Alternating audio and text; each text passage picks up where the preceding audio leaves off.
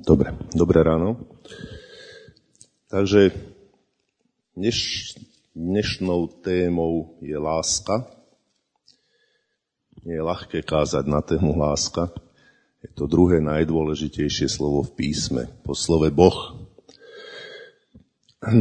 No, ja nebudem hovoriť e, výkladovo v zmysle, že máme v písme štyri slova na označenie slova láska a tak ďalej, ale skúsim, tak ako Ježiš vyučoval ľudí prostredníctvom príbehov.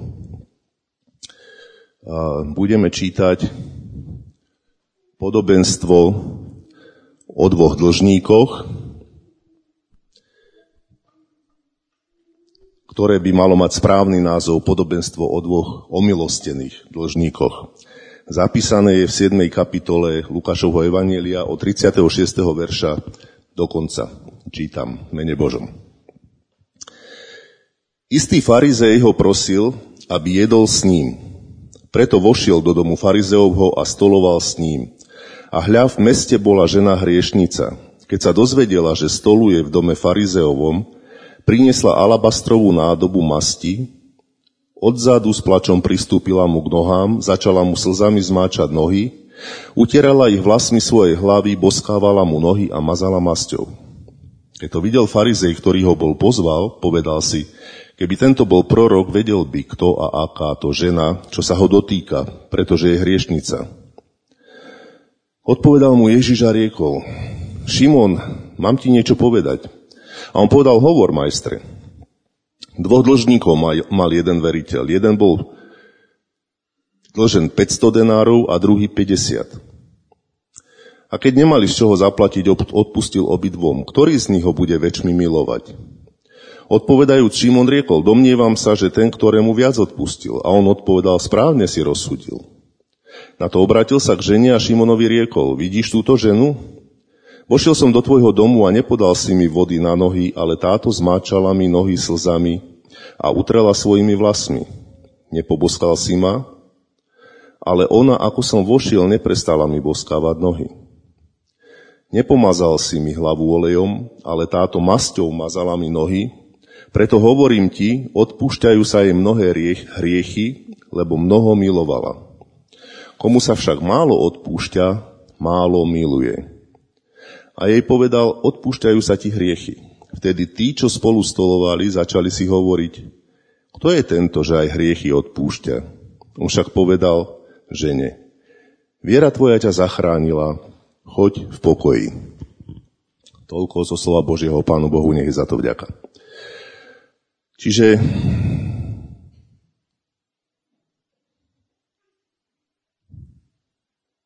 no, niečo zase robím zle, len ja si to potrebujem prepínať. A kde, mám, kde s tým mám mieriť?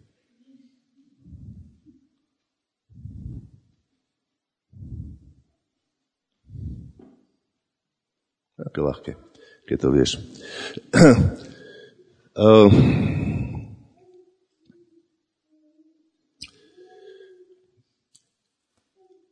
problém nie je s Božou láskou,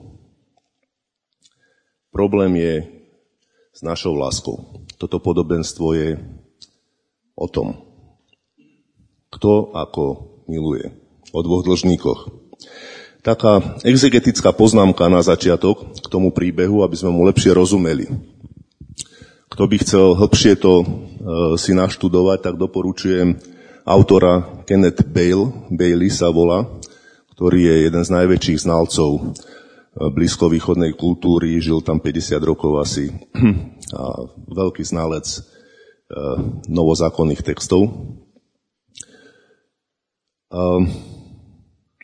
Je veľký predpoklad, že farizej aj žena stretli Ježiša už pred týmto stretnutím. Počuli ho vyučovať a to je dôvod, prečo ho farizej pozýva do svojho domu, aby sa dozvedel viac. A žena ho počula vyučovať o milosti, ktorej uverila. E, ktorej uverila, tej milosti.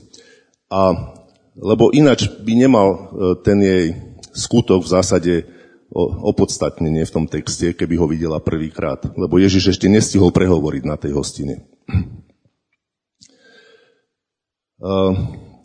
Farizej sa zaujíma o Ježiša ako o učiteľa.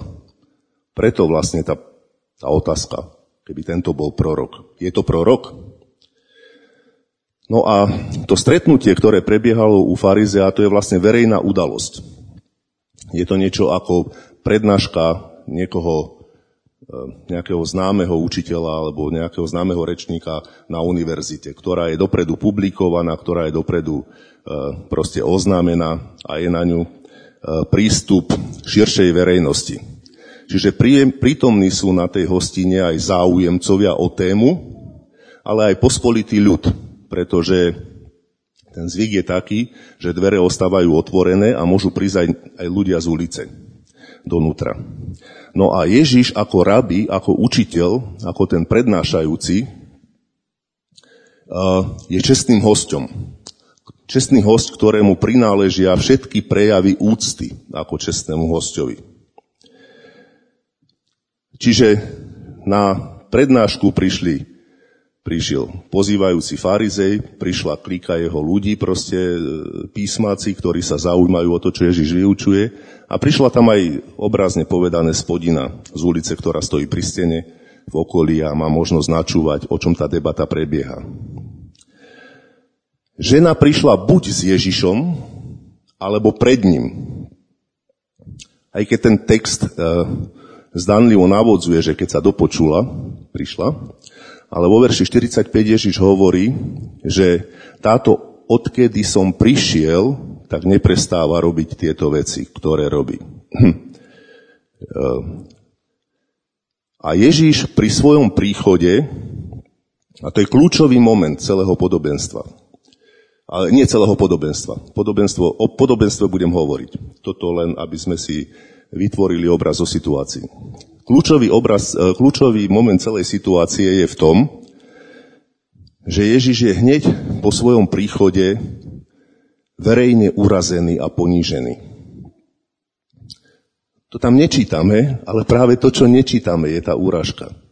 Pretože on je urazený tým, že mu není poskytnutý žiadny prejavený žiadny prejav úcty.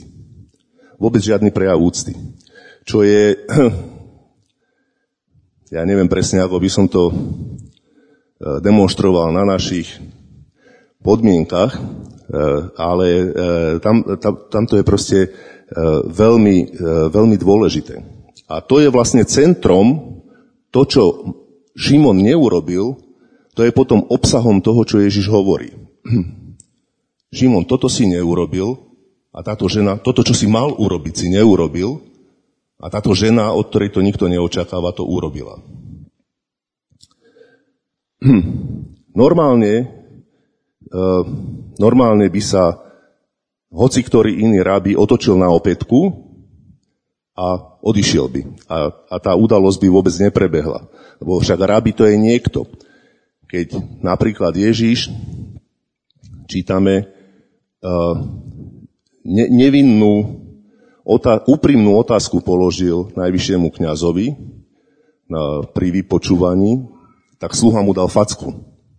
Ako sa to rozprávaš s najvyšším kňazom? Hej? A pritom ho nejakým spôsobom neurazil. Ježiš to prehliada a prisada k stolu.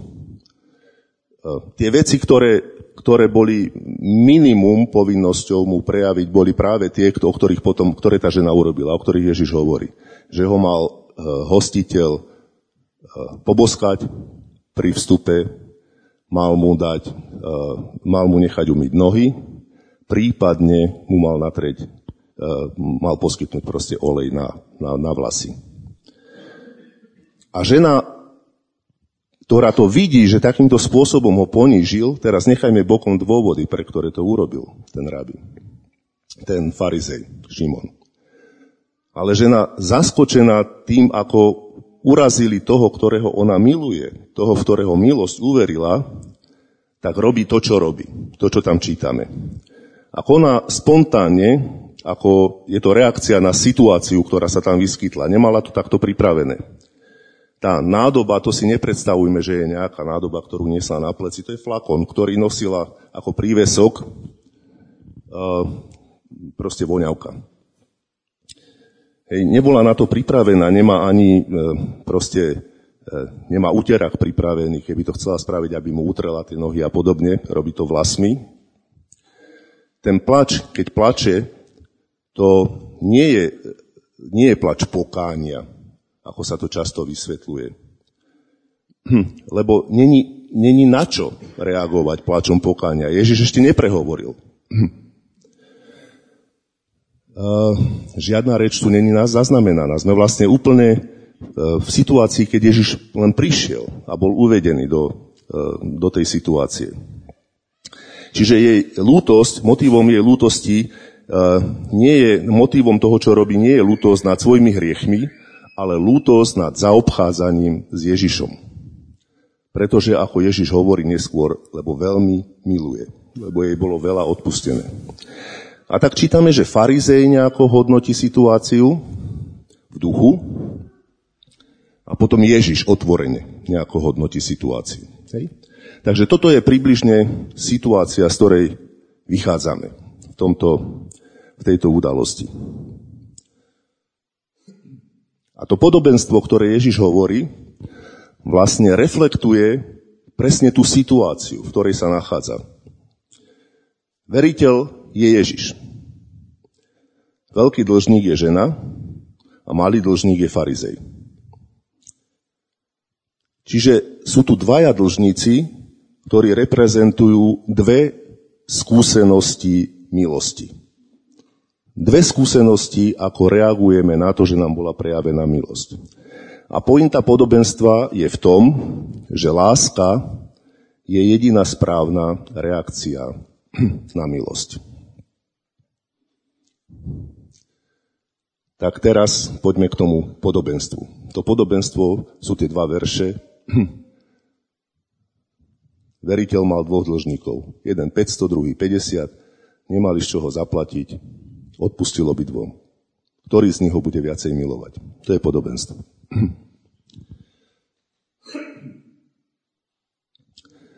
Kto je lepší človek? Zabudnite na podobenstvo teraz. Kto je lepší človek? Malý alebo veľký dlžník? Myslím si, že logicky by sme mali odpovedať, že lepší človek je malý dlžník. Lebo dlhu je menej. Čiže menej zlá popáchal. Hm. Smutná poznámka je, že väčšina kresťanov žije mentalitou malého dlžníka. A prečo je to smutná poznámka? Prečo to nie je dobrá správa? Veď je lepšie byť malý dlžník ako veľký. No smutná je preto, lebo, lebo ak takto rozmýšľame, výška dlhu, to je, ak rozmýšľame o výške dlhu, tak to rozmýšľame z telesnej perspektívy. A správna perspektíva je výška milosti. Veľkému dlžníkovi tej žene. Ide o Ježiša. Malému dlžníkovi ide o seba. A ja musím priznať, určite ja, a tak ako poznám e, ľudí, tak aj väčšina kresťanov, ktorých poznám, sú mali dlžníci. Hm. Väčšina z nás žije mentalitou malého dlžníka. Ten sluha ako príklad z toho podobenstva o hrivnách, ktorý mal tu jednu hrivnu a ju zakopal. To je typický predstaviteľ malého dlžníka. Pretože jeho, celý jeho obzor myšlienkový je, ako si zachrániť kožu. Bojím sa Boha a riešim to, ako si zachrániť kožu. Sú dva prístupy k milosti. Dva základné prístupy k milosti. Jeden je obchodný prístup. Je reprezentovaný malým dlžníkom. A hlavná otázka takého človeka je, aký je môj dlh a ako by som ho mohol vyrovnať. Existuje niečo, čo som nazval rizikom požehnania. Všimli ste si, že v starom zákone um, najsilnejšie to vidieť v tej knihe sudcov, ktorá je vlastne na tejto myšlienke celá postavená, ale ono sa to ťaha celým starým zákonom. Uh, je taká amplitúda požehnania a trestu. Celá tá, celé, tie, celé tie dejiny Izraela sú vlastne v takejto amplitúde vykreslené že ide to s tým národom hore, ide to s ním dole. Hore, dole. A stále. A potom ku koncu už to ide dole. Iba. A otázka je, že prečo? Prečo to tak je? Prečo to požehnanie nejde stále hore? Prečo to nemá stály rast? Veď je oveľa lepšie byť požehnaný, ako byť trestaný.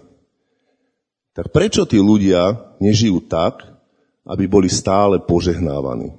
Keď evidentne tak žiť dokážu. Lebo, tie, lebo v tej amplitúde sú obdobia, kedy ide ten život hore. A ja si myslím, že to je preto, lebo keď sme na tom zle, keď sme v tej fáze trestu, neviem, či to je dobré slovo trest, ale to teraz neriežme. Proste už som ho použil, tak už ho budem používať.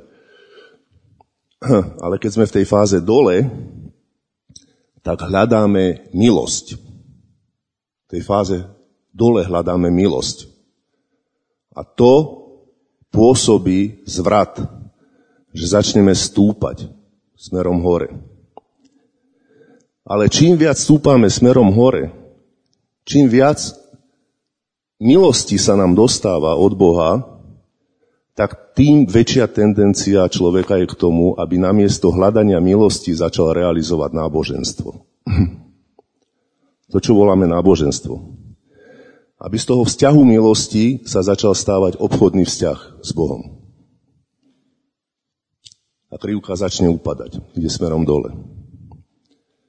Proste človek má neustálu tendenciu k obchodnému vzťahu s Pánom Bohom. A to aj po svojom obrátení.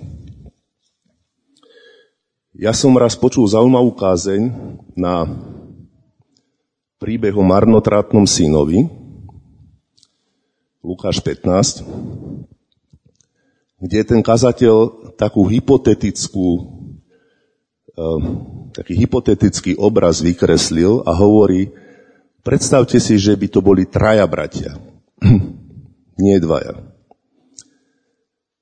a že ten najmladší brat, ten mladší by bol v tom prípade stredný, a že ten najmladší brat by zopakoval príbeh toho stredného brata.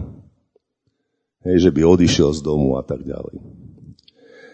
A pýta sa ten kazateľ, koľko by tomu strednému bratovi trvalo, kým by sa prevtelil do kože toho staršieho brata. Či to nie je len otázka času.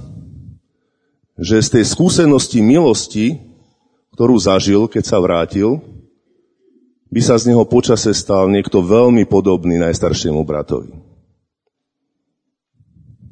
Pre malého dlžníka je milosť to posledné riešenie.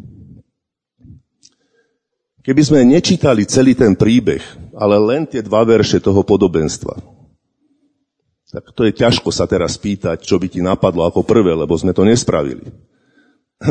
Ale možno si to už čítal, ten príbeh, a poznáš ho.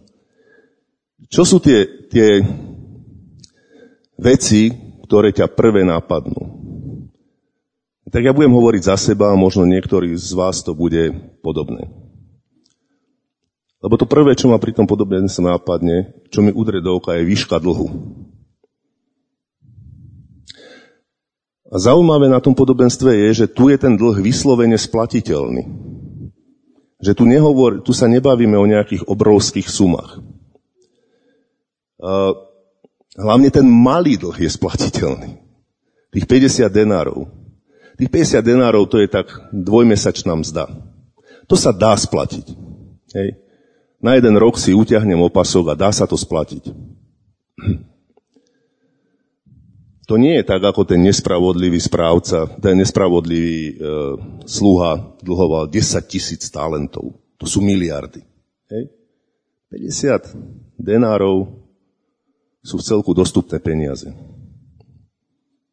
Toto nie je podobenstvo o kráľovstve Božom.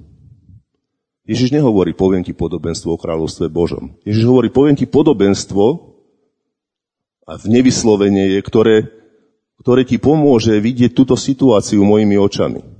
Túto situáciu, v ktorej sa nachádzame. Je to situácia z bežného života. Čo tým chcem povedať? Nie, že by sme my vyslovene, lebo, lebo ja chcem hovoriť do našej situácie, nie sa rýpať len, to je podklad. Ten text je podklad preto, aby sme videli seba. Nie, že by sme doslova uvažovali, ako si to odpracovať, ten svoj dlh, ktorý máme voči Bohu, ale veľmi často proste nevedome žijeme v mentalite dlžníka. Boh je partner a milosť to je niečo ako taká účtovná položka.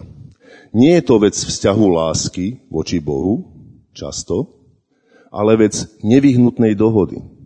Dohody, ktorej sa proste, ktorú musíme uzavrieť. Nemáme iné riešenie.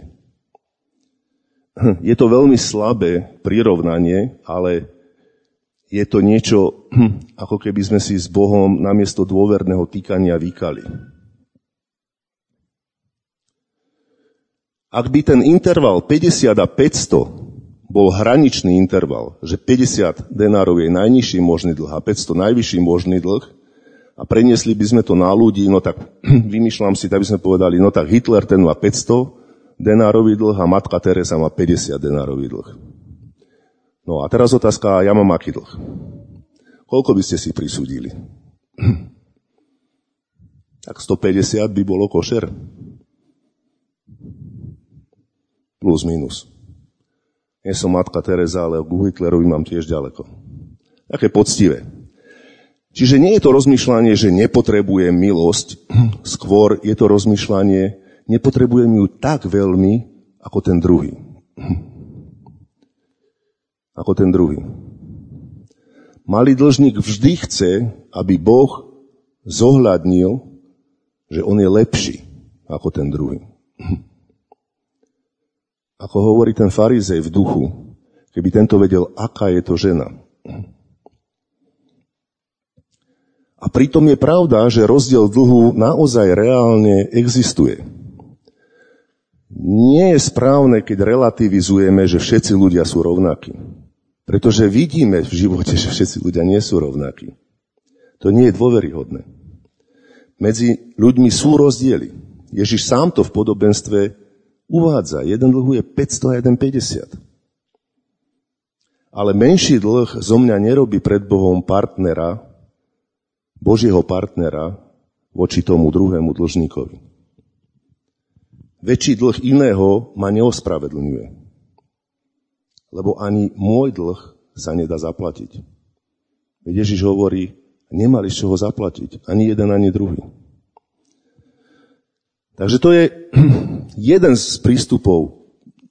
Tak k milosti pristupuje malý dlžník. Ale veľký dlžník, druhý prístup je milosť poznania Božej dobroty. A hlavná otázka nie je, ako vyriešiť svoj problém, ale ako sa Bohu odvďačiť. Tu takú poznámku musím povedať k textu, lebo sme čítali, preto hovorím ti, odpúšťajú sa jej mnohé hriechy, lebo mnoho milovala. Čo je následkom čoho? Lebo tu by sme ľahko mohli povedať, že milosť je následkom lásky. Ona hodne milovala, preto sa jej odpúšťajú mnohé hriechy. No, dve poznámky. Ten preklad umožňuje jedno aj druhé. Preklad môže byť aj naopak. Ale hlavne, ehm, Ježiš pokračuje v tom verši, komu sa však málo odpúšťa, málo miluje. Čiže obracia to poradie. Hej? malú lásku dáva ako následok malého, domnele malého odpustenia, ale čo je hlavné, to druhé, to, že láska je následkom milosti a nie naopak, lepšie zodpovedá samotnému zmyslu podobenstva. Lebo Ježiš sa pýta, hovorí, dvom bolo odpustené na základe toho, kto z nich bude viac milovať. Hej? Čiže nie je to tak, že ty miluj teraz a potom príde milosť, ale naopak. Milosť je reak- e, láska je reakciou na to, že mi bola presky- poskytnutá milosť. Tá láska má dve kľúčové vlastnosti, lebo chcel som byť trochu konkrétnejší v tomto. To ľútosť a vďačnosť. Ako máme takú predstavu bežnú o láske z médií, zo života, zo všetkého? Mladí ľudia, to je téma number one, láska. Idolom je taká romantická láska muža a ženy. Hm. Poznáte to, že zalúbený som do niekoho, ale on mi opetuje tú priazeň len z lútosti. Hm. A to je negatívne. No keď ma ľúbiš len preto, že ma lutuješ, nech, tak to choďme od seba. Hm. A romantizmus to dotiahol úplne do do, do, do dokonalosti, túto predstavu tej romantickej lásky, kedy muž vzliada tej k žene ako k božstvu a proste miluje ju pre všetky tie plusy, ktoré tá žena má. Aká je krásna, aká je múdra, aká je ušlachtilá. A tam môžete dať nekonečné množstvo vlastností. Čiže láska ako obdiv a obrovská náklonnosť voči niekomu, kto hodný toho obdivu a tej náklonnosti je. Medzi Bohom a človekom to takto ale nie je. Hybnou silou Božej lásky voči človeku je v skutočnosti ľútosť. Um, Janči má teraz ten seriál v Kaši, asi to viacerí počúvate na webe. A počúval som jeden diel minule, a presne toto hovoril. Presne toto. Že dosadte si do tých veršov, kde Boh hovorí o odpustení voči človeku, to slovko v kaši. Lebo Boh tak miloval svet, ktorý bol v kaši, že dal svojho syna a tak ďalej. Samotný základ slova, zľud, slova milosť, slova zľutovanie vychádza zo slova ľútosť že je niekomu niekoho ľúto. Celý zmysel milosti a odpustenia dlhu je, je vlastne o, o vyjadrení riešenia nejakého problému, niečoho negatívneho. Božia láska voči nám není postavená na tom, aký sme milovania hodní ale je postavená na Božej ľútosti. Čiže oveľa, oveľa nie, nie je to tak, že Boh má, má rád, to je pravda, a hneď za tým dodám, a dobre robí. Lebo aj ja sa mám rád. To tak proste nie je. Uh, oveľa lepšie je to prirovnať k láske rodiča k dieťaťu, ktoré je vo veľkých problémoch. Ten rodič to dieťa miluje, ale to dieťa je vo veľkých problémoch je napríklad narkomanom a je potrebné mu nejako pomôcť. Keď takto chápeme uh, príčinu Božej lásky k nám, tak lepšie vidíme sami seba. A tu takú poznámku k tej lútosti by som dal na okraj. Už sa ti niekedy stalo, že ti bolo ľúto Ježiša, Tie dôvody, prečo nám môže byť ľúto Ježiša, sú samozrejme úplne iné, než tie, pre ktoré je jemu ľúto nás. Ale už sa ti to stalo? Vôbec niekedy rozmýšľal nad tým, že Pane, mne je to tak ľúto, čo sa ti stalo. A to nie len to, že bol ukrižovaný, ale dnes Mne je to tak ľúto, keď sa ti ľudia posmievajú. Keď ťa ľudia znevažujú. Je to proste otázka. Ako som povedal, veľkému dlžníkovi ide o Ježiša. Tu ženu bolelo, ako sa voči nemu zachovali. Malému dlžníkovi ide o seba. Aký som dlžník v tomto svetle? Ľutosť a vďačnosť. Vďačnosť. My potrebujeme sa učiť vidieť Ježiša očami tej ženy. A tak, taká um, drzá, neviem, domýšľava, ne, neviem ako to povedať, rada, buď veľký dlžník. Keď poviem buď veľký dlžník a máš srdce malého dlžníka, tak ti hneď môžu napadnúť nesprávne veci. Veľký dlžník, čiže poďme hrešiť, aby sa rozmnožila milosť, ako hovorí apoštol. nie, určite nie. Ako rastie láska? Láska voči Bohu. Láska, my, ne, my, my nebudeme len tak z ničoho nič milovať Boha. Zabudnite na to. Láska je reakcia na to, že som naozaj poznal milosť. To je jediný zdroj, kde sa tá láska môže uchytiť a začať rásť. A na začiatku tohto reťazca tým prvým prejavom je vďačnosť. Vďačnosť je základná vlastnosť duchovného rastu. Úplne najzákladnejšia. Spomen si, aký si bol vďačný pri svojom obrátení. Možno to už dnes neplatí, ale vedome vyhľadávaj dôvody vďačnosti, pretože oni reálne existujú. Garantujem ti, že si ich nemusíš vymýšľať. Chci byť vďačný, lebo to bude mať dopad na tvoj život. V liste Rímanom len kratučko, kde čítame, že pretože ho neoslavovali a neďakovali mu, zatvrdilo sa ich nerozumné srdce, odda, začali stvorenie uctievať namiesto stvoriteľa a začína ten reťazec úpadku, až na konci je to veľmi zlé. Rimanon 1.21 a ďalej, prečítajte si. Na začiatku toho je absencia vďačnosti. Keď sa ťa niekto spýta, bežne si povieme, ako sa máš. Hm. Je to taká trošku dilema, Proste ako to, ja vždy si hovorím fantasticky, aby to bolo také zjednodušené. Ale proste sú, často sa nemáme dobre jednoducho. Ale myslím, že často sa nemáme dobre kvôli, to, kvôli nevďačnosti. Lebo slovami Apoštola často zabúdam na tak veľké spasenie, ktoré mám od Boha. V skutočnosti Boh už nemá viac než to, čo ti dal.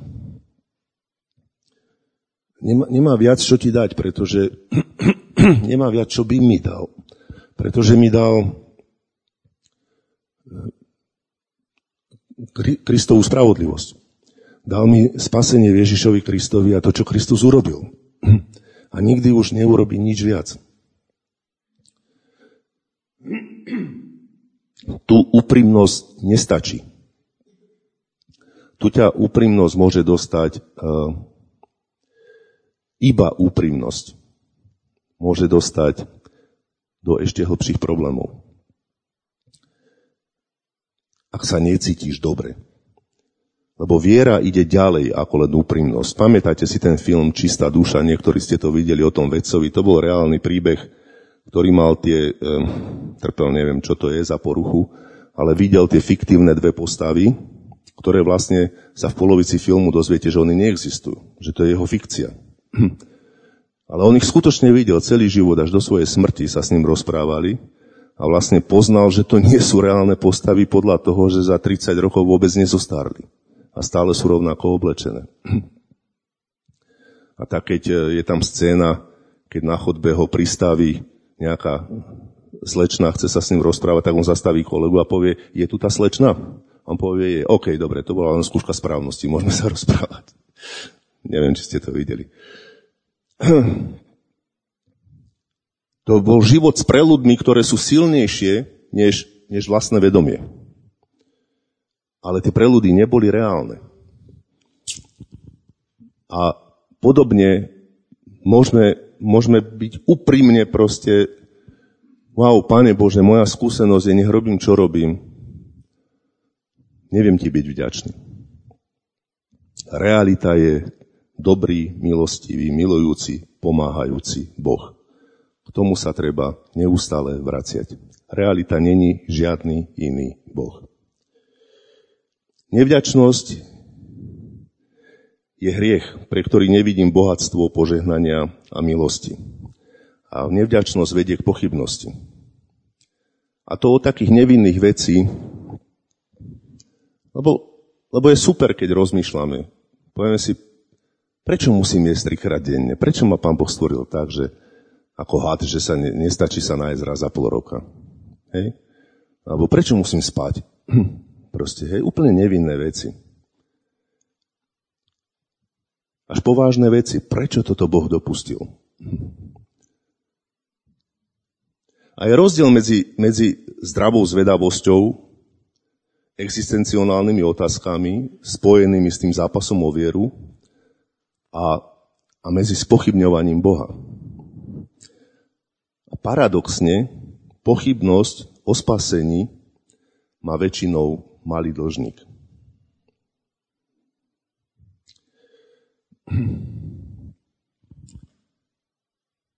Je veľkosť dlhu teda len súčtom našich previnení?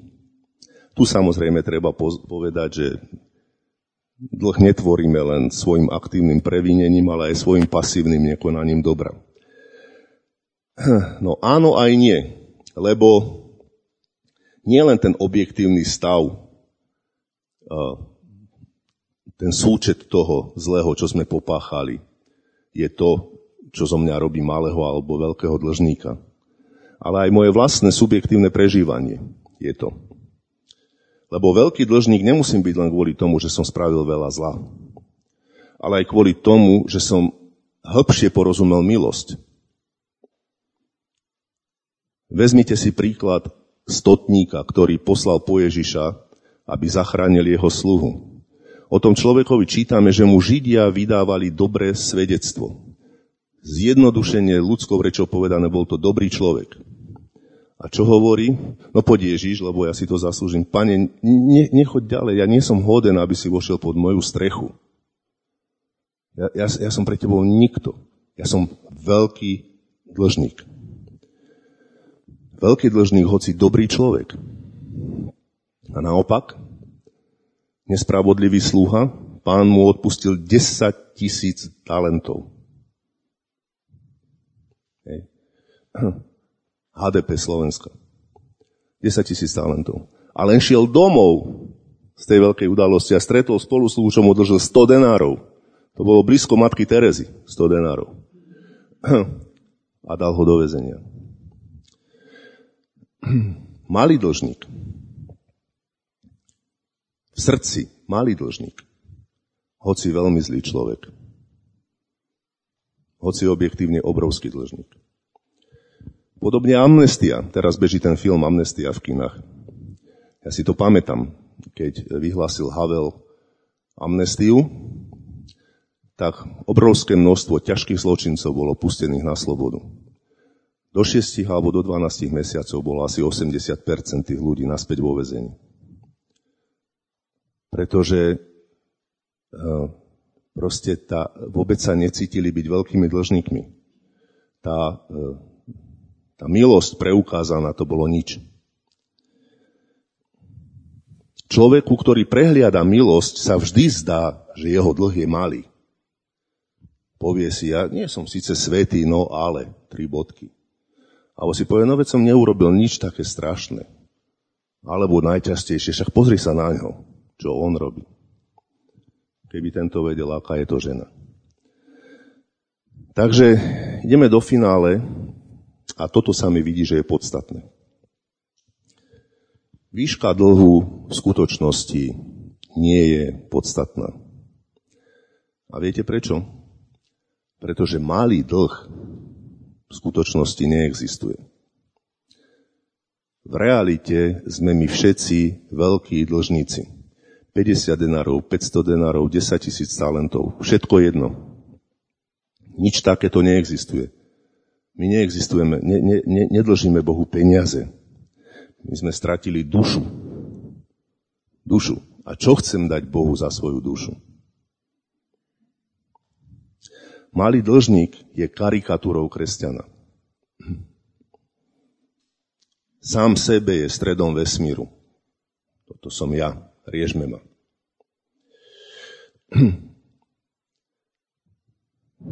Typický príklad takého malého dlžníka v písme sú tí kresťania v Korinte, ktorí sa na tom svojom piesočku stále obracali. Kto, je, kto z nich je väčší bos? A žili uprostred chaosu, hriechu, sebestrednosti. Typický príklad veľkého dlžníka je apoštol Pavel, ktorý neriešil seba, nešlo mu o seba. Je to jedno, či budem zabitý, nebudem zabitý, aby bol Kristus oslávený. Vôbec nejde o to, koľko dlhujem. To, či som malý alebo veľký dlžník, sa ukáže, či mi ide o Boha, o Krista alebo o seba. Malý dlžník má mentalitu, ktorá nerozoznáva dobre milosť. Niečo vidí, ale vidí to tak v náznakoch. Ako ten slepý, ktorý bol uzdravený na dva razy, viete. Ježiš mu potrel oči a spýtal sa ho, vidíš? A on, no, vidím ľudí ako stromy. A mnoho kresťanov ostane takto. No čo si vidím, ale ani poriadne neviem, čo to je. Vidím ľudí ako stromy. Chceš naozaj milovať? Keď áno, musíš rozoznať veľkosť tebe udelenej milosti. Není inej cesty. A tá veľkosť tebe udelenej milosti objektívne existuje. Garantujem ti, že si ju nemusíš vymýšľať, ani sa o nej presviečať. V ľudskom srdci v skutočnosti je priestor pre toho najväčšieho omilosteného dlžníka. A paradoxne sa zväčšuje ten priestor posvetením, nie hriechom. Vieme, že Ondrej a Ján Ondrej a Ján, myslím, že Ondrej a Ján sú tí synovia Zebedeovi, že? Oni mali takú epizódu v živote, že tá ich matka prišla za Ježišom a smutné na tom je, že to bolo chvíľočku pred jeho ukrižovaním, s mentalitou toho malého dlžníka. Pane, daj, aby títo dvaja sedeli po tvojom pravom a ľavom boku, veď to sú niekto, títo dvaja. Ty si to zaslúžia. No a Ondrej a Jan už sú 2000 rokov po smrti. Sú v nebi. Myslíte si, že sedia po pravej a ľavej strane? To nie je dôležité. Myslíte si, že chcú sedieť po pravej a ľavej strane Ježiša? Viem s istotou, že nechcú. S istotou. Nie preto, že by nechceli byť blízko pri Ježišovi. Pretože vidia, páne, vedia, si to vôbec nezaslúžim, aby som tam sedel. Ja som v skutočnosti tak veľký dlžník. Neby nikto nebude sedieť, ne, nebude chcieť sedieť po Ježišovej pravici. Neby sa zhadzuje koruna z hlavy, ako tie bytosti pred Bohom. Boh im dal korunu a oni ju hádžu na zem. To, to si nezaslúžime, Bože. Ježišová reč k Šimonovi, to je dôležité, nie je odsúdením. Ježiš hovorí, veriteľ odpustil veľkému aj malému dlžníkovi. Nie je to, lebo Ježiš mal veľmi tvrdé odsudzujúce slova na, adresi, na adresu farizeov. Čítame Matúš 23. Toto nie je ten prípad. Ježiš sa mu snaží pomôcť. A koniec je otvorený. Koniec toho podobenstva, toho príbehu je otvorený. Nájde Šimon cestu? Nevieme. Sú, sú nejaké výklady, kde ľudia potom... Ne, nevieme, nebudeme riešiť. Vezmime si z toho príbehu otázku pre seba. Chcem, ja ostať malým dlžníkom so svojou malosťou, alebo mám odvahu viery byť veľkým dlžníkom so vzťahom, so srdcom plným vďaky. Túto otázku berme ju pre seba vážne. Amen.